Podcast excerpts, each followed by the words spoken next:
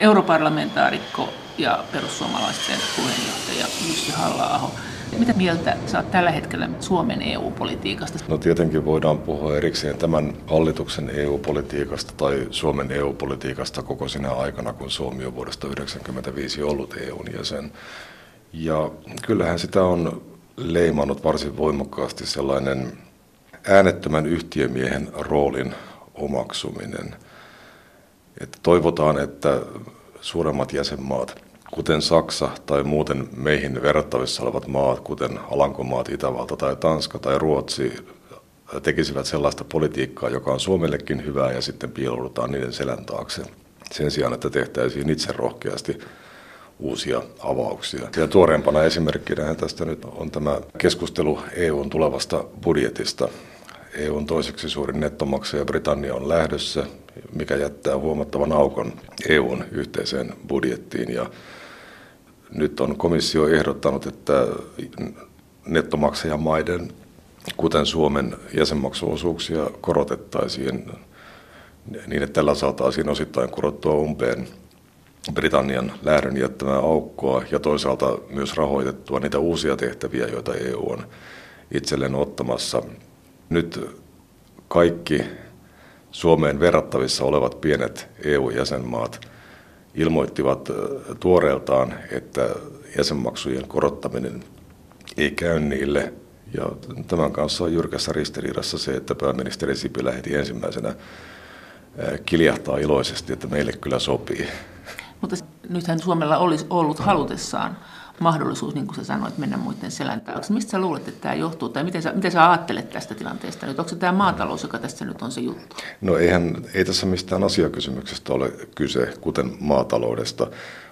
Hallitus on antanut ihmisille sellaista mielikuvaa, että mitä enemmän Suomi maksaa Euroopan unioniin, sitä enemmän me voimme tukea maatalouttamme, tai sitä enemmän me saamme EUlta rahaa maataloutemme tukemiseen, mutta sehän on meidän omaa rahaamme, joka on lähetetty ensin Euroopan unioniin.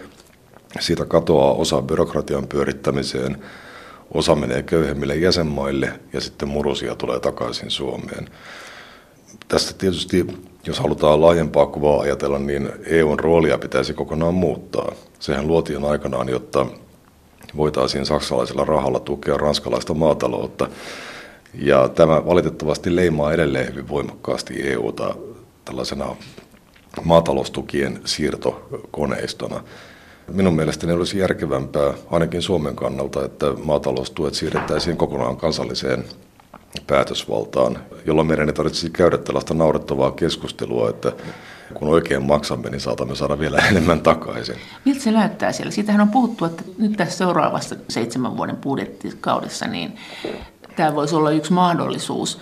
Siitä ei paljon Suomeen nyt kuulunut. Millaista keskustelua siellä käydään? No itse en ole huomannut, että käytäisiin kovinkaan rohkeaa keskustelua siitä, että puututtaisiin näihin rakenteellisiin ongelmiin, kuten maataloustukien osuuteen EU-budjetista tai kohesiotukien, kohesiorahojen, siis jäsenmaiden tuloeroja tasaavien tulonsiirtojen karsimiseen EUn budjetista ja toiminnoista. Lähemmäksi tätä kysymystä on päästy siinä, kun on pohdittu, että voitaisiinko kohesiorahat sitoa jäsenmaiden sisäiseen poliittiseen kehitykseen. Tämä on koskenut ennen kaikkea Unkaria ja Puolaa, tämä keskustelu. Eli että jos joku jäsenmaa ei komission mielestä harjoita ja toteuta niin sanottuja yhteisiä eurooppalaisia arvoja, niin niitä voitaisiin rangaista karsimalla niille annettuja kohesiotukia. Tämä ajatus tietenkin seuraa suoraan siitä, että EUlla ei oikein ole mitään käyttökelpoisia sanktiomenetelmiä jäsenmaitaan kohtaan. Äänioikeuden poisottaminen jäsenmaalta on hyvin radikaali temppu ja siihen ei varmaankaan saataisi kovin helposti yksimielisyyttä EU-neuvostossa. Ja toisaalta kaikki tietävät, että kun EU mielellään ajattelee itsensä ikuisena ja jakamattomana ja hajoamattomana entiteettinä, niin eihän jäsenmaita ruveta kovin helposti erottamaankaan. Mitä sä mieltä tästä Puola- ja Unkarin tilanteesta? Minun mielestäni Unkari monessa suhteessa etenee aivan oikeaan suuntaan. Jos ajatellaan tätä vuoden 2015 siirtolaiskriisiä, niin Unkari oli ainoa EU-jäsenmaa, joka toimi oikein ja EU-sääntöjen puitteissa silloin syksyllä, kun se pyrki estämään laitonta muuttoliikettä alueensa kautta. Se sai paljon arvostelua siitä tuoreeltaan, mutta puoli vuotta myöhemmin suurin osa sen naapurimaista noudatti ihan samaa politiikkaa. Kun Unkari esti kauttakulun oman alueensa kautta, Itävalta vähän aikaa hurskasteli, että ei noin voi tehdä. Ja sitten yhtäkkiä Itävallassa oli 100 000 turvapaikanhakijaa ja Itävalta pani rajansa kiinni. Ja minun mielestäni Orbán, Unkarin pääministeri Orbán, on tuonut tietyllä tavalla raikkaan tuulahduksen EU-politiikkaan kyseenalaistamalla osan näistä niin sanotuista eurooppalaisista arvoista, joista keskeisin on tällainen niin sanottu liberaali ajattelu, joka sisältää muun muassa monikulttuurisuuden ihannoinnin ja jossa pidetään itsestäänselvyytenä sitä, että tietenkin esimerkiksi laajamittainen muslimien maahanmuutto kolmannesta maailmasta on hyvä asia Unkarille. Minä ymmärrän sen, että Itä-Euroopassa historialliset kokemukset ovat vähän toisenlaisia ja siellä jouduttiin elämään pitkään vieraan miehitysvallan alaisena ilman kansallisia vapauksia. Ja sen takia siellä osataan arvostaa itsenäisyyttä, eikä olla välttämättä valmiita menettämään sitä, ainakaan yhtä valmiita kuin täällä ollaan. Mutta entäs nämä oikeusvaltioperiaate ja demokratia, niin miten sä sitten siitä olet mieltä Unkarin suhteen, että siellähän kuitenkin on tämä demokratia siinä mielessä ongelmissa, että näiden muiden puolueiden kuin valtapuolueen elämä on hankalaa? No niiden elämä on hankalaa lähinnä siksi, että niillä ei ole kannatusta, mutta se... kyllä... Onhan ne estetty sieltä mediastakin. No ei niitä ole mitenkään estetty pyörittämästä omia medioitaan. Tässä kovaan ääneen uutisoitiin vähän aikaa sitten, että viimeinen riippumaton sanomalehti Unkarissa pantiin kiinni. No se lehti pani itse itsensä kiinni ja se oli tämän niin sanotun äärioikeistopuolueen Jobbikin tai sitä lähellä oleva lehti. Tätä ei mainittu lainkaan suomalaisessa uutisoinnissa. Muuten on kauhisteltu sitä, että miten siellä on harrastettu tällaista muukalaisvastaista vihapropagandaa unkarilaisessa mediassa. Entäs oikeusvaltioperiaate? Oikeusvaltioperiaatteen noudattaminen on tietenkin tärkeää, mutta jos ajatellaan Puolan tapausta, niin siellä keskustelu on ennen kaikkea kiinnittynyt perustuslakituomioistuimeen ja tuomareiden nimittämisperusteisiin. Tästä asiasta on olemassa kaksi tarinaa, jotka eroavat voimakkaasti toisistaan. Minun käsitykseni on se, että siellä on korjattu lähinnä kommunismin ajalta perittyjä ongelmia, jotka ovat pikemminkin mahdollistaneet oikeusjärjestelmän korruptiota kuin olleet estämässä sitä. Ja minulla ei ole yksiselitteisen objektiivista kuvaa siitä, mitä siellä tapahtuu, mutta minulla on se vahva käsitys, että se tarina, jota komissio kertoo Puolan kehityksestä, ei täysin pidä paikkaansa.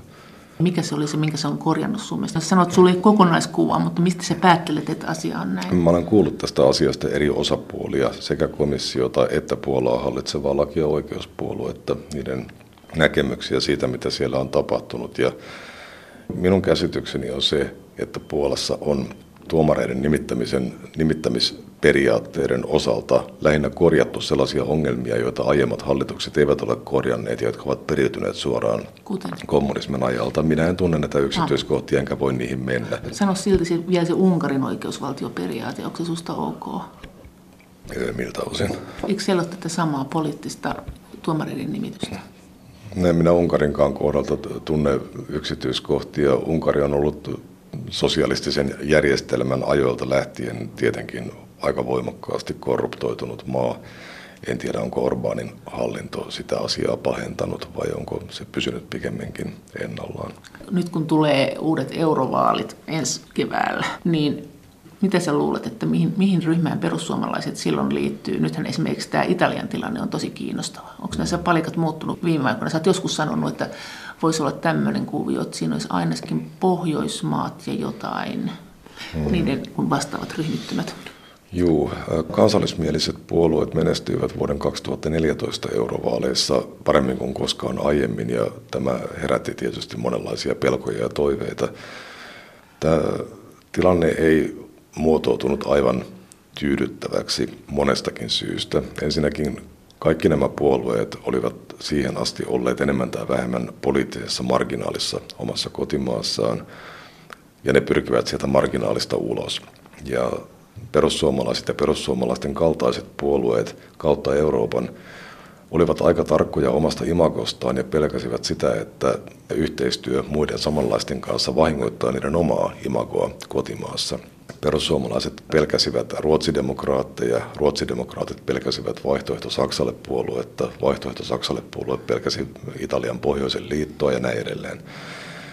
Ja lopputulos oli se, että puolueet, jotka olivat esimerkiksi maahanmuuttokysymyksissä hyvin lähellä toisiaan, päätyivät neljään eri ryhmään Euroopan parlamentissa, plus sitten niihin, jotka eivät joko halunneet liittyä tai joita ei huolittu mihinkään näistäkään ryhmistä. Ja tämä ei tietenkään ole meidän poliittisen vaikutusvaltamme kannalta hyvä asia.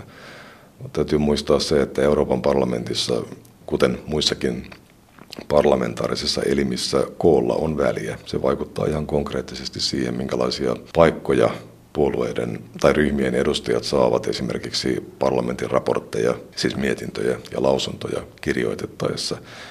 Että kyllä meidän täytyy pyrkiä seuraavien vaalien jälkeen siihen, että mentäisiin pikemminkin pienimmän yhteisen nimittäjän periaatteella kuin että etsitään asioita, jotka erottavat meitä. Poliittinen kulttuuri Suomessa ja vaikkapa Italiassa on kovin erilainen. Ja se, mitä poliitikko voi sanoa ja ei voi, niin se vaihtelee hyvin paljon maiden kesken. Ja tällaisiin asioihin ei ehkä kannata liikaa kiinnittää huomiota, vaan katsella kunkin puolueen asialistaa, mitkä ovat prioriteetit ja mikä on suhtautuminen niihin prioriteettikysymyksiin ja yrittää muodostaa mahdollisimman laaja ryhmä. Haluan huomauttaa tässä kohdassa, että kaikki muutkin ryhmät toimivat tällä tavoin. Suomessa käydään hyvin vähän keskustelua siitä, että kokoomus on Unkarin Viktor Orbanin puolueen kanssa samassa ryhmässä ihan sulassa sovussa. Ja sosialistien ryhmässä on esimerkiksi tämä Slovakian sosiaalidemokraattinen puolue, joka on ilmoittanut, että islamille ei ole sijaa Euroopassa ja näin edelleen. Europarlamentaarikko ja perussuomalaisten puheenjohtaja Jussi halla Sä oot sinne Libyassa. Se Libya on tämä... Se on kansalaisvapauksien ja sisäasioiden valiokunta. Ja se käsittelee näitä maahanmuuttokysymyksiä. Joo. Mitä siellä on nyt tällä hetkellä tapahtumassa? Siellähän valmistellaan kaikenlaisia uusia sääntöjä. Niin... Mulla ei ole kokemusta tietenkään aiemmilta parlamenttikausilta, mutta melkein heti kun minut oli valittu Euroopan parlamenttiin ja aloitin työni Libessä, niin tai sanotaan siirtolaiskriisin esinäytös oli silloin jo käynnissä. Silloin oli tapahtunut näitä ensimmäisiä paljon mediahuomiota saaneita tragedioita Välimerellä, Lampedusan hukkumistapaukset ja näin. Ja sitten 2015 alkoi oikein iso rytinä. Ja siitä lähtien yhteinen eurooppalainen turvapaikkapolitiikka on hallinnut ihan suvereenisti Liben asialistaa. Muista asioista siellä on itse asiassa puhuttu aika vähän. Mitä siellä on käynnissä? Siis komissio on esittänyt tällaista yhteistä eurooppalaista turvapaikkajärjestelmää, joka sisältää monia eri lainsäädäntöinstrumentteja. Mitä konkreettista sieltä on nyt sitten tulossa, mikä on sun keskeistä, että käytännössä vaikuttaa tilanteeseen EU-politiikasta? No, keskeisiä on vastaanottodirektiivi, jossa määritellään ne olosuhteet ja puitteet, jotka jäsenmaiden tulee tarjota turvapaikkaa hakeville ihmisille. Ja sitten määritelmäasetus, joka määrittelee sen, kuka on turvapaikanhakija. Ja näitä on useita, jotka kaikki käsittelee tavallaan samaa asiaa hiukan erilaisista näkökulmista. Eli mitkä ovat turvapaikanhakijoiden oikeudet ja velvollisuudet ja mitkä ovat jäsenmaiden oikeudet ja velvollisuudet. Ja nämä on aika vaikeita taisteluita parlamentin sisällä ja valiokunnan sisällä. Mä olen itse useimmissa meidän ryhmämme, eli ECRn edustajana. Ja parlamentissa on vasemmisto hegemonia tällaisissa kysymyksissä, eli useimmissa kohdissa me olemme häviävällä puolella. Mutta tilanne ei silti ole täysin toivoton, koska meillä on myös toinen lainsäädäntöelin siellä, eli neuvosto, joka edustaa jäsenmaita, jossa yleensä on vallalla sellainen vähän inhorealistisempi linja, koska neuvoston täytyy myydä jäsenmaiden kansalaisille nämä samat asiat. Ja sitten parlamentti muodostaa oman kantansa komission esityksistä ja neuvosto muodostaa oman kantansa. Ja tämän jälkeen näitä parlamentin ja neuvoston kantoja pyritään sovittamaan yhteen niin sanotuissa trilogeissa, eli keskusteluissa parlamentin, neuvoston ja komission kesken. Ja se kompromissi, joka sieltä tulee, menee sitten lopullisesti hyväksyttäväksi neuvostoon ja parlamenttiin, ja siitä tulee se lopullinen direktiivi tai asetus. Ja yleensä käy niin, että parlamentissa tällaisiin ihmisoikeuksia sivuaviin direktiiveihin ja asetuksiin tahtoo kertyä kaikenlaista ylimääräistä, liian pitkälle menevää, että pyritään vesittämään kaikkia tulijoille asetettavia velvoitteita ja venyttämään heidän oikeuksiaan aivan naurettavuuksiin niin, että tämä lainsäädäntö ei enää palvele alkuperäistä tarkoitustaan, joka on perusteettoman turvapaikkaturismin hillitseminen. Ja siihen tilanteeseen pyrkiminen, että tulijamäärät vastaisivat jotenkin meidän vastaanottokapasiteettiamme. Mutta sitten siellä trilogeissa, kun parlamentti ja neuvosto keskustelevat, niin yleensä ne pahimmat hölmöydet kuitenkin siivotaan pois siitä tekstistä. Ja tärkeintä monelle parlamenttiryhmille, varsinkin vasemmistolaisille, on se, että ne saavat siihen parlamentin mietintöön niitä omia kuningasajatuksiaan, eikä se ole enää niin vaarallista, jos ne sieltä poistuvat myöhemmässä vaiheessa, mutta se on jotain, mitä he voivat sitten mainostaa omille kannattajilleen, että taas on taisteltu ihmisoikeuksien puolesta. Mitä mielestä pitäisi tehdä nyt? No se, mitä pitäisi tietenkin tehdä, on katkaista yhteys laittoman maahantulon ja maahan jäämisen väliltä. Et niin kauan kuin tänne voi jäädä päästyään tänne, vaikka ei olisi mitään perusteita, niin niin kauan tänne pyritään. Eurooppa on aika houkutteleva kohde, kun ajattelee niiden maiden olosuhteita, joista tänne tullaan. Tosiasiat täytyy tunnustaa. Se, että suurin osa keskisen välimeren reittiä pyrkivistä ihmisistä ei ole mitään Syyrian pakolaisia, kuten usein luodaan mielikuvaa. He tulevat Saharan eteläpuolisesta Afrikasta, Länsi-Afrikasta, varsin stabiileista maista, Senegalista, Gambiasta, Gineasta, Nigeriasta. Ihmiset hakevat parempaa elintasoa. Perhe tai suku saattaa koota matkarahat nuorelle miehelle ja lähettää hänet matkaan. Hänelle on valtava häpeä tulla takaisin sieltä ja suku odottaa, että hän ensinnäkin löytää hyvin palkoton työ, työpaikan Euroopasta ja sen jälkeen lähettää rahaa kotiin. Et meidän täytyy, täytyisi panostaa monellakin tavalla yhteistyöhön sekä lähtömaiden että kauttakulkumaiden kanssa, siis maahanmuuton hallintaan liittyvään yhteistyöhön, mutta sitten tietysti myös sellaiseen yhteistyöhön, joka puuttuisi niihin elintasosiirtolaisuuden juurisyihin, siihen, että ihmisillä ei olisi niin suuri houkutus lähteä. Ja tästähän puhutaan paljon, että meidän pitää puuttua pakolaisuuden ja siirtolaisuuden juurisyihin, mutta vaikka se on tärkeä asia, niin Eurooppa ei pysty ratkaisemaan Afrikan juurisyitä, Afrikan suuria ongelmia. Se, että Afrikasta lähdetään liikkeelle, liittyy tietysti perspektiivinen näköalojen puutteeseen, joka vallitsee sikäläisen nuoren väestön keskuudessa. Tämä liittyy köyhyyteen, köyhyys liittyy väestön kasvuun. Afrikan väkiluvun ennustetaan nousevan tällä vuosisadalla nykyisestä noin miljardista jopa neljään miljardiin. Ja se pitää yllä tätä köyhyyden kierrettä. No mitä EU pitäisi tehdä? Pyrkiä monenlaiseen taloudelliseen kanssakäymiseen näiden maiden kanssa, jotta niiden omat elinkeinot voisivat kehittyä. Niin. Mutta entäs täällä Euroopan puolella? Miten tämä, pitäisi, tämä prosessi pitäisi hoitaa? Sä, tuossa Unkarista sä sanoit, että Unkari on pannut rajat kiinni, että se on, sä sanoit, että se on hyvä asia, mutta eikö se, siellähän on myös leirejä, joissa ei ole kovin hyvät olot. Mitä sä siihen sanot? Niin, se mitä kaikkien Euroopan maiden pitäisi, meidän pitäisi ensinnäkin panna Schengen-sopimus jäihin, aloittaa sisärajavalvonta. Tiedän, että tämä ei ole halpaa.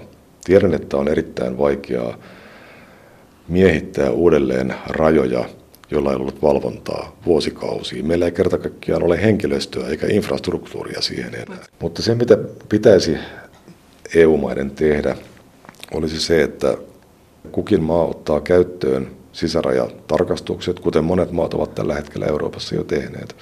Muun muassa länsinaapuri Ruotsi, Itävalta ja muutama muu.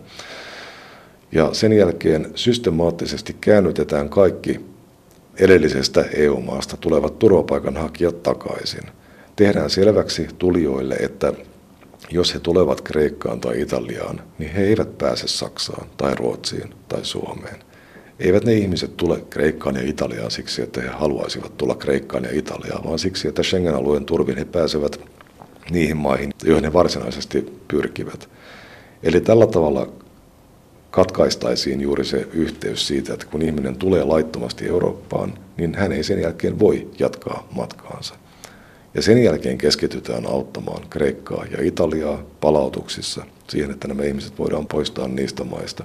Tietysti tässäkin kohdassa täytyy muistaa se, että minkälaisia ihmisiä sinne tällä hetkellä pyrkii. Että meillä oli jossain vaiheessa Syyriaan liittyvä siirtolaiskriisi, mutta Välimerellä ei tällä hetkellä ole kysymys syyrialaisista eikä oikeastaan lähi tilanteesta, vaan pikemminkin Afrikan rakenteellisista väestö- ja muista ongelmista. No, monet ovat myös esittäneet sitä, että turvapaikkahakemusten käsittely pitäisi siirtää pois Euroopasta. Tämä on myös ihan hyvä ajatus. Tässä varmasti voitaisiin kehittää yhteistyötä kauttakulkumaiden kanssa, kuten Libyan kanssa. Että sen voisi tehdä netissä kotimaasta? Ei, ei sitä tietenkään kotimaastaan pidä voida tehdä, mutta tällä hetkellähän... Miksei? Tällä hetkellä, no se johtaisi tietenkin niiden määrän räjähdysmäiseen kasvuun. Niin, mutta silloinhan se olisi reilu peli. Sit... Sepä se. Näitä logiikkaa ei voi koskaan viedä loppuun asti. Et kun meillä puhutaan usein siitä, että pitää auttaa hädänalaisia, eli niitä on, onnekkaita, jotka pääsevät tänne asti, mutta entäs sitten ne, se 90 prosenttia, joka jää sinne pakolaisleireille, ketään ei kiinnosta. Tai se kiinnostaa ikään kuin muodon vuoksi, mutta kaikki huomio kiinnittyy niihin äärimmäisen kalliiksi käyviin harvoihin, jotka pääsevät tänne asti. Ja tämä on vähän tekopyhää kaiken kaikkiaan tämä niin sanottu humaani pakolaispolitiikka. Oikeastaan sitä turvapaikan hakemisesta monet ihmisoikeusjärjestöt ja, ja poliitikotkin esittävät sen sinänsä ihan, ihan niin kuin oikeutetun kritiikin nykyistä käytäntöä kohtaan, että jos on niin kuin kansainvälisiin sopimuksiin kirjattu oikeus hakea turvapaikkaa, niin miksi se on mahdollista vain niille, jotka vaarantavat henkensä ja ylittävät Välimeren jossakin jollassa ja pääsevät tänne asti. Tällä on perusteltu muun muassa sitä, että pitäisi myöntää humanitaarisia viisumeja, eli että henkilöllä voitaisiin antaa maahantulolupa hänen kotimaassaan turvapaikan hakua varten. No, tässä on monia teknisiä ongelmia, kuten se, että EU-alueella EU-maat myöntävät kolmansien maiden kansalaisille EU-alueen Schengen-alueen viisumeja. Eli muodostuisi todennäköisesti 27 erilaista käytäntöä ja periaatetta, että miten näitä humanitaarisia viisumeja myönnetään. Ja niitä haettaisiin tietenkin siihen jäsenmaahan, josta sen viisumin saa helpoimmin, ja sen jälkeen siirryttäisiin Schengenin sisällä siihen maahan, mihin oikeasti halutaan jättämään se turvapaikka. Eli tämä ei käytännössä toimi tämä, että ikään kuin helpotettaisiin turvapaikan hakemista, koska se johtaisi kuitenkin paitsi siihen, että turvapaikkahakemusten määrä kasvaisi räjähdysmäisesti, niin myös siihen, että ne edelleen kasautuisivat tiettyihin jäsenmaihin, eli niihin, jotka ovat kaikkein houkuttelevimpia turvapaikanhakijoiden kannalta. Minun mielestäni tämä taakanjakokeskustelu, jota on käyty EUn sisällä, niin no se malli, johon Suomikin sitoutui innokkaasti, niin on epäonnistunut surkeasti. Suomi ja Malta olivat ainoat jäsenmaat, jotka täyttivät omat kiintiönsä jaettaessa Kreikkaan ja Italiaan tulleita turvapaikanhakijoita. Suuri osa jäsenmaista ei ottanut vastaan lainkaan näitä sisäisesti siirrettäviä turvapaikanhakijoita ja osa ainoastaan nimellisesti, eli hyvin pieniä määriä. Tämä ei käytännössä toimi, koska jäsenmaat eivät halua näitä ihmisiä Kreikasta ja Italiasta, mikä on ihan ymmärrettävää niiden kannalta. Suomi tässäkin tietysti oli taas jeesmiehenä ja Suomelle kävi kaikki ja Suomessa ajateltiin, että tämä nyt jotenkin sitten lisää Suomen auktoriteettia EU-ssa tai lisää arvostusta meitä kohtaan tai jotain, mutta kyllä oma havaintoni on se, että suomalaisia on lähinnä pidetty typerinä. Meillä on tuo itärajakysymys tuossa, että silloin kun itärajan yli rupesi tulemaan pakolaisia, niin silloinhan sanottiin, että Suomelle on tärkeää, että tässä on joku EUn yhteisvastuu hoitamassa tätä asiaa. No nyt nähtiin, miten se yhteisvastuu toimii. Eli kun mikään jäsenmaa Suomea ja Maltaa lukuun ottamatta ei ole halukas ottamaan vastaan turvapaikanhakijoita Kreikasta ja Italiasta, niin voidaan päätellä, miten paljon ne auttaisivat Suomea siinä tilanteessa, että meille tulisi joku vyöry idästä. Kyllähän tässäkin asiassa ratkaisun täytyy olla siinä, että Suomi itse valvoo omaa itärajansa. Miten paljon EU tällä hetkellä neuvottelee näistä palautussopimuksista niiden maiden kanssa, joista lähteneet turvapaikanhakijat, jotka eivät ole saaneet turvapaikkaa, palautetaan lähtömaahansa. Europarlamentaarikko ja perussuomalaisten puheenjohtaja Jussi halla EU käy monien maiden kanssa keskustelua ja on saavutettu myös tuloksia, esimerkiksi Afganistanin kanssa. Tämäkin oli hassua, että, että Suomessa tietyt ministerit nimiä mainitsematta ottivat tästä aika paljon itselleen kunniaa, että, että Afganistanin kanssa on saatu palautusjärjestelyt toimimaan, mutta tämähän oli suoraa seurausta EUn yhteisistä neuvotteluista. Eli Afganistanin kanssa saavutettiin yhteisymmärrys siitä, että millä periaatteella sinne voidaan palauttaa ihmisiä. Ei se toimi niin laajassa mitassa kuin sen pitäisi toimia, mutta se toimii jollain tavalla ja, ja toiveessa onkin, että tällaisia kahdenvälisiä, jos ei sopimuksia, niin ainakin epämuodollisia yhteisymmärryksiä voitaisiin saada mahdollisimman monen maan kanssa aikaan. Siinä voidaan käyttää keppiä ja porkkanaa voidaan lisätä kaupallista kanssakäymistä näiden maiden kanssa, avata eurooppalaisia markkinoita niiden tuotteille tai tehdä, tarjota investointia niihin maihin. Mutta sitten voidaan käyttää myös keppiä, voidaan rajoittaa näiden maiden kansalaisten oikeutta saada mahdollisuuksia saada viisumeita Suomeen tai Eurooppaan ylipäätään. Tästä on käyty paljon keskustelua komissiossa ja parlamentissa tästä mahdollisuudesta, että alettaisiin käyttää viisumipolitiikkaa niin kuin kiristyksen välineenä, eli vipuvartena.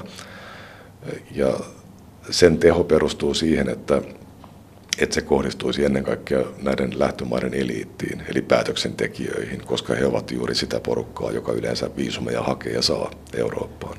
Voiko heidän olla niin suuri innostus käydä jossakin Louvressa katselemassa taidenäyttelyä, että he koko maansa politiikan muuttaa sen takia, jos he ei pääse sinne? Kyllä, siellä tehdään aika, aika tuota pienin ja inhimillisin motiivein usein politiikkaa, ja kyllähän siellä eliitti käy säännöllisesti Lontoossa ja Pariisissa shoppailemassa. No miten sitten, jos ajatellaan, että EUlla on keppiä ja porkkanaa turvapaikanhakijoiden palauttamisasioissa, niin eikö se sitten voisi käyttää sitä myös siten, että, että tämmöinen henkilökohtainen vaino on nyt loputtava ja sukupuoliseen suuntautumiseen tai uskontoon tai poliittiseen näkökulmaan, että muuten myöskään ette saa viisumeita ja muuten ei kauppasopimuksia heru, että kyllähän EU koko ajan puhunut niistä arvoistaan, mutta jos näiden arvojen tottelemattomuus aiheuttaa näiden maiden kansalaisille niin isoja ongelmia, että he joutuu lähtemään, niin eikö EU kannattaa sitten tässäkin olla niin kuin lujempana? Tästä mä olen tismalleen samaa mieltä. Tämä on erittäin hyvä kysymys ja olen tästä joskus puhunutkin ja ihmetellyt sitä, että, että minkä takia ihmisoikeuksista puhuvat tahot Euroopassa harjoittavat kulttuurirelativismia, eli sallivat kolmannen maailman yhteiskunnille sellaista toimintaa, mitä ne eivät sallisi itselleen. Tämä viittaa esimerkiksi seksuaalivähemmistöjen asemaan. Jos katsellaan tilannetta Afrikan maissa, niin homoseksuaalisuus on useimmissa maissa laitonta. Siitä voi saada pitkiä vankeustuomioita varsin pitkälle kehittyneissäkin maissa, joissakin maissa jopa kuolemanrangaistuksen. Minkä takia tällaisten maiden kanssa tehdään kehitysyhteistyötä? Siis ei homous ole ainoa kysymys, ei sen pidä olla kaiken kriteeri ja edellytys kaikille, mutta nämä yleensä liittyy sitten myös laajempiin ihmisoikeusloukkauksiin ja rikkomuksiin, naisten asemaan, lasten asemaan ja, ja, ja moneen muuhun kysymykseen. Mutta valitettavasti kehitysapua ja kehitysyhteistyörahoja vastaanottaneet maat ovat tottuneet siihen, että ne saavat tehdä mitä lystää ja raha virtaa silti. Mutta tähän pitäisi tulla muutos eurooppalaisessa kehitysyhteistyöajattelussa että lakataan ajattelemasta, että me maksamme velkaa, vaan että pyritään käyttämään sitä vipuvartta, joka meillä on, jotta me voisimme edistää myönteistä kehitystä myös näissä lähtömaissa. Miten se sitten tarkoittaa, että jos EU on nyt sitä mieltä, että me yhdessä sovimme siitä, mitkä maat on turvallisia, tämmöinenhän siellä on nyt menossa. EUssa on tosiaan nyt osana muuta lainsäädäntöä tulossa niin sanottu yhteinen turvallisten lähtömaiden lista, eli lista niistä maista, joista tuleviin turvapaikanhakijoihin voitaisiin soveltaa nopeutettua menettelyä. Mutta tämä on kohdannut suuria vaikeuksia parlamenttikäsittelyssä. Ensinnäkin se, että mikä on nopeutettu käsittely. Vasemmistoryhmät vaativat, että sen pitää käytännössä vastata kaikin osin normaalia käsittelyä, jolloin siitä ei ole mitään hyötyä. Ja toiseksi se, että sille listalle ei oikein saisi lisätä mitään maata.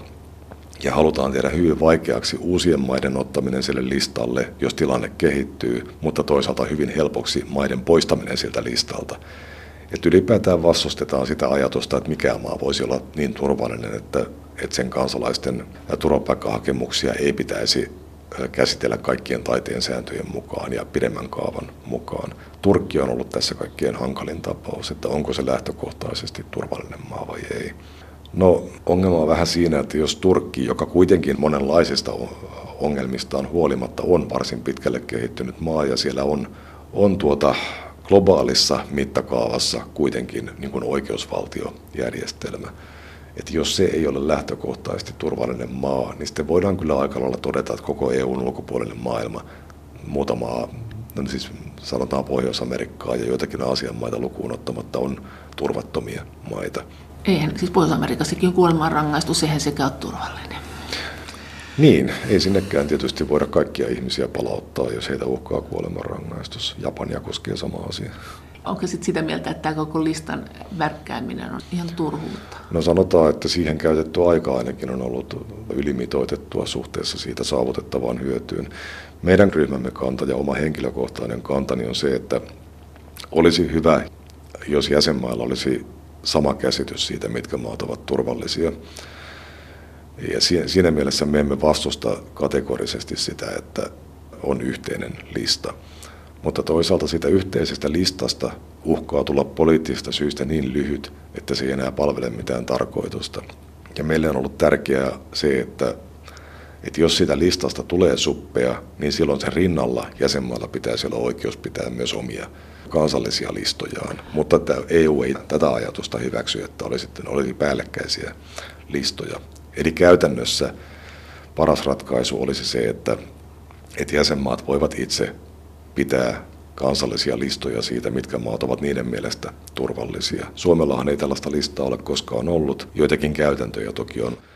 Mutta miltä perussuomalaisten puheenjohtaja ja europarlamentaarikko Jussi halla tällä hetkellä vaikuttaa? Mitä EU:ssa tulee tapahtumaan maahanmuuttotilanteen suhteen ja mihin suuntaan EU tulee kehittymään? Se, mitä EU tekee siirtolaiskysymykselle, riippuu EU-maiden sisäpoliittisesta kehityksestä.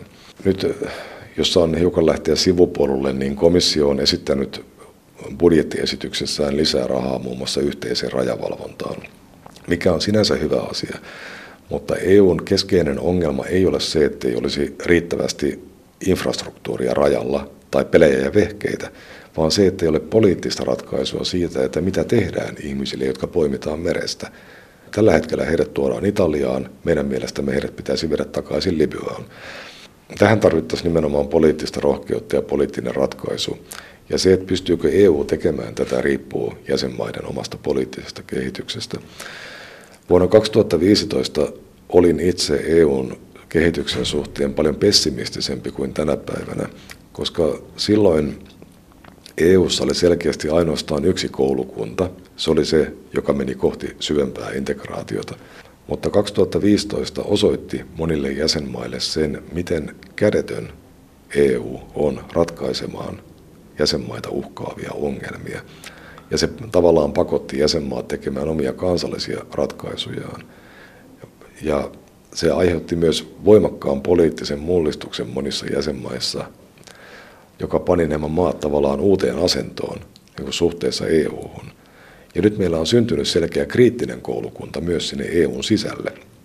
Ja tämä antaisi myös Suomelle muitakin mahdollisuuksia edistää kansallista etuaan kuin erota EUsta, joka ei ole realistinen vaihtoehto. Ei. Miksi?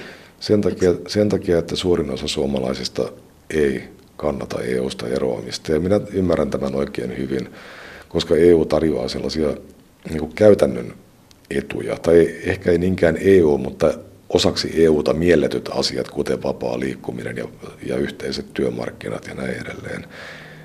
Että on vaikea selittää ihmisille, miksi nämä eivät ole niin hyviä asioita, että tuota, niiden takia kannattaisi jäädä EU-hun.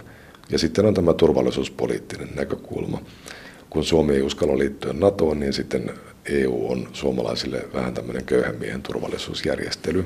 Ja se on myös jotenkin meille itsellemme sellainen todiste ja muistutus siitä, että me olemme osa länttä, emmekä Venäjän etupiirissä. Syyt ovat moninaisia, mutta EUsta eroaminen ei ole realismia minun mielestäni. Mutta nyt kun meillä EUssa on syntynyt myös tällainen kilpaileva ajattelumalli sille perinteiselle kohti syvempää integraatiota mallille. Olet siis sitä mieltä, että se ei ole realistista sen takia, että kansa ei sitä halua, mm. mutta jos sä saisit päättää, niin erottaisi. Näinkö se on? Äh, joo, kyllä näin voidaan tiivistää. Kyllä mä aion siis jatkaa EUn kriittistä arviointia, enkä mitenkään salaa sitä, että minun mielestäni olisi Suomen pitkän tähtäyksen strateginen etu erota Euroopan unionista. Vai muuttaa EU löyhemmäksi mutta, mutta nyt nimenomaan tämä mainitsemasi jälkimmäinen vaihtoehto näyttää mahdollisemmalta kuin se näytti vielä joitakin vuosia sitten. Ja se liittyy suurelta osin juuri tähän siirtolaiskriisiin ja EUn kyvyttömyyden herättämään epäluuloon niin kuin EUn kaikkivoipaisuutta ja hyödyllisyyttä kohtaan. Ja nyt Suomen kannattaakin miettiä jatkossa hyvin tarkkaan sitä, että mihin ryhmään se haluaa assosioitua EUn jäsenenä. Haluammeko me pysyä edelleen tällä Saksan-Ranskan akselilla vai pitäisikö meidän pikemminkin etsiä niitä kaikkein läheisimpiä yhteistyökumppaneita muualta. Ymmärrän sen, että psykologisesti suomalaisille joku Puola ja Unkari eivät ole kovin houkutteleva viiteryhmä, mutta nyt siellä on myös sellaisia maita kuin Itävalta ja Tanska – ja Hollanti, jotka ovat tehneet U-käännöksen maahanmuuttokysymyksissä ja myös esimerkiksi EU-rahoittamiseen liittyvissä kysymyksissä. Ja on hyvin harmillista, että Suomi ei ole tähän viiteryhmään pyrkinyt hakeutumaan, vaan Suomi jatkaa tällaisena yksinäisenä kyllä kyllä jäsenenä, joka yrittää piilotella Saksan kainalossa. Ja tässä me kyllä, siis perussuomalaiset Suomessa, niin eroamme kaikista muista puolueista tällä hetkellä ja mm. tarjoamme siihen vaihtoehtoa. Miten se näette Italian tilanteen? No Italia on mielenkiintoinen tapaus. Siellä yritetään nyt sellaista hallituskokoonpanoa, jolle ei löydy oikein vertailukohtaa ainakaan Italian ihan lähihistoriasta. Ja moni voisi tuntea houkutusta pessimismiin arvioidessaan Italian tulevaa poliittista kehitystä, koska jos Italiassa viiden tähden liike ja liitto, entinen Pohjoinen liitto, pitävät kiinni vaalilupauksistaan, niin ne ajautuvat aivan väistämättä konfliktiin EUn kanssa nimenomaan liittyen fiskaalisten sääntöjen noudattamiseen, taloussääntöjen noudattamiseen. Ne ehdottavat sellaisia eläkeratkaisuja ja verotusratkaisuja, jotka synnyttäisivät ehkä 100 miljardin euron aukon Italian budjettiin. Mutta miten sä näet sit sen, sen yleisen näiden poliittisen kuhinan suhteessa EU:hun, niin mitä tapahtuu tällä hetkellä eri maissa, että miten, miten se rakenteet menee ja tämä maahanmuuttopolitiikka, että mihin perustuu eri puolueissa tai eri maissa kannatus tai vastustus maahanmuuton lisäämiseen tai maahanmuuton vähentämiseen. Miksi esimerkiksi oikeisto kannattaa toisaalta sitä ja toisaalta vasemmista? Joo, tämä on myös mielenkiintoinen kysymys.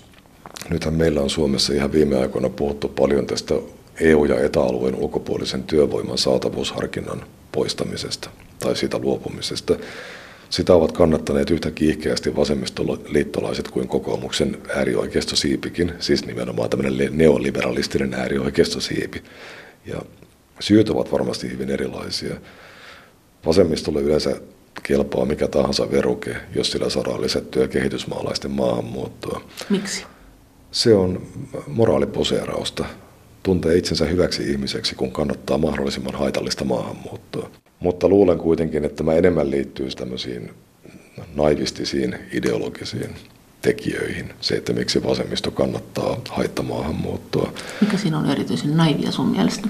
No siihen liittyy paljon naiveja aspekteja, kuten kuvitellaan, että sille parannetaan jotenkin suomalaista yhteiskuntaa. Että kun tänne muuttaa mahdollisimman paljon ihmisiä erittäin takapajuisista ja konservatiivisista suvaitsemattomista kulttuureista, niin se muuttaa Suomea suvaitsevaisemmaksi ja iloisemmaksi yhteiskunnaksi. Eihän näin missään ole käynyt, vaan käy päinvastoin.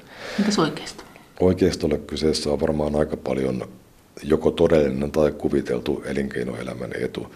Eli kun tuodaan mahdollisimman paljon matalasti koulutettua työvoimaa markkinoille, niin sillä saadaan poljettua tai pidettyä palkat matalana tietyillä työvoimasektoreilla. Eli pidetään yllä jatkuvia työnantajan markkinoita sillä, että työn hintaa voidaan laskea.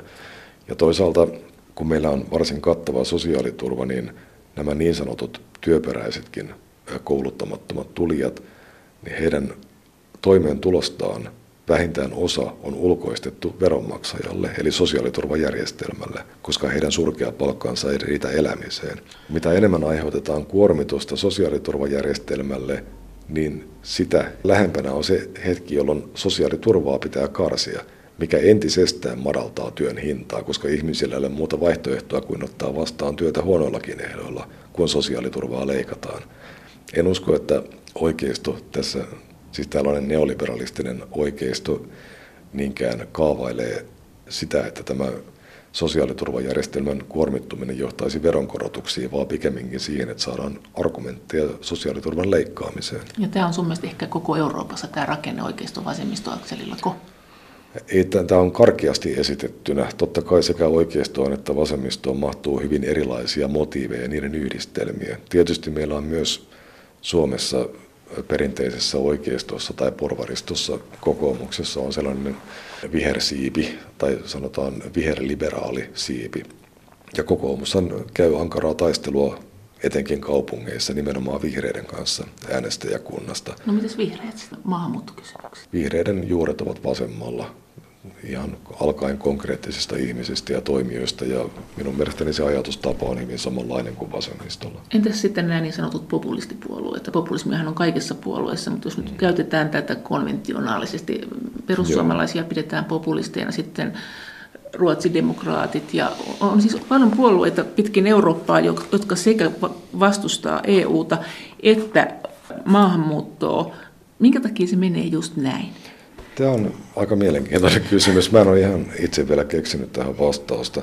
Yhtä hyvä kysymys on se, että minkä takia puolueet, jotka vastustavat haittamaahanmuuttoa, myös usein suhtautuvat vähemmän kriittisesti Venäjän tekemisiin kuin monet muut puolueet. Mä en oikein tiedä, mistä tämä johtuu, mutta kyse voi olla tällaisesta, mitä minä itse olen kutsunut mielipideklustereiksi, eli, eli tietyillä mielipiteillä on tapana muodostaa tavallaan niin kuin molekyylejä keskenään, että, että jos olet mieltä A, niin tavallaan oletus on, että olet myös mieltä B. Ja sitten ihminen itsekin uskoo tämän, että kun minä olen selvästi maahanmuutosta tätä mieltä, niin minun kuuluu olla esimerkiksi arvokonservatiivinen tai venäjämyönteinen tai jotain muuta. Mä luulen, että tämä on enemmän tällaista ihan niin kuin ihmispsykologiaa kuin mitään sen. Miten sä selität? Sähän oot Venäjä-kriittinen. Sä oot jopa niin Venäjä-kriittinen, että MV Lehtinen kanssa meni välit poikki, jotka oli Venäjä myönteisempi. Hmm. Niin, no en minäkään nyt oikein. No joo, kriittinen on ehkä oikea sana tässä, että mä yritän miettiä Venäjänkin osalta sellaista pitkän tähtäyksen kansallista etua. Mutta kyllä tosiasia on se, että monet niin sanotut populistipuolueet Euroopassa ovat myös poliittisella tasolla esittäneet sellaisia näkemyksiä Venäjään liittyen, joita minä en jaa. On eri asia esimerkiksi sanoa, että Suomen pitäisi luopua pakotepolitiikasta siksi, että se sotii meidän kaupallisia etujamme vastaan. Oletko sanonut näin? Ei, mä en ole sanonut näin. näin, mutta mä ymmärrän sen, että moni on tätä mieltä. Tot, totta kai se vahingoittaa Suomea, joo. että me estämme omaa kaupankäyntiämme Venäjän kanssa. Mutta se, että siirrytään sille tasolle, että aletaan kyseenalaistamaan esimerkiksi Krimin miehityksen laittomuus tai se, että Venäjä toimii aktiivisesti terrorismin tukijana Itä-Ukrainassa, niin se on sitten jo taas minun mielestäni vähän kummallista ajattelua. No, Et, mitä, mitä sä ajattelet itse siitä pakoteasiasta? Mun on vähän vaikea nähdä, että EU tai Suomi tai kukaan voisi vaan olankohautuksella sivuuttaa sitä, mitä Venäjä on toiminut lähialueillaan että vaihtoehtoina on tehdä jotain tai olla tekemättä mitään, ja se mitään tekemättä oleminen todennäköisesti johtaisi siihen, että vastaavaa tapahtuisi lisää. Ja minun mielestäni Suomen kaltaisen väestöltään pienen, sotilaallisesti liittoutumattoman Venäjän rajanaapurin ei oikein ole varaa kannattaa sellaista asennetta kansainvälisessä politiikassa, että ei puututa siihen, mitä Venäjä lähialueillaan tekee. Näin sanoi perussuomalaisten puheenjohtaja ja europarlamentaarikko Jussi halla Kiitos teille kaikista viesteistä ja kommenteista ja kaikki viestit ja kommentit, ne ovat aina erittäin tervetulleita ja niitä voi edelleen lähettää sähköpostiosoitteeseen maija.elonheimo.yle.fi ja sen lisäksi me voimme keskustella näistä asioista yhdessä Twitterissä.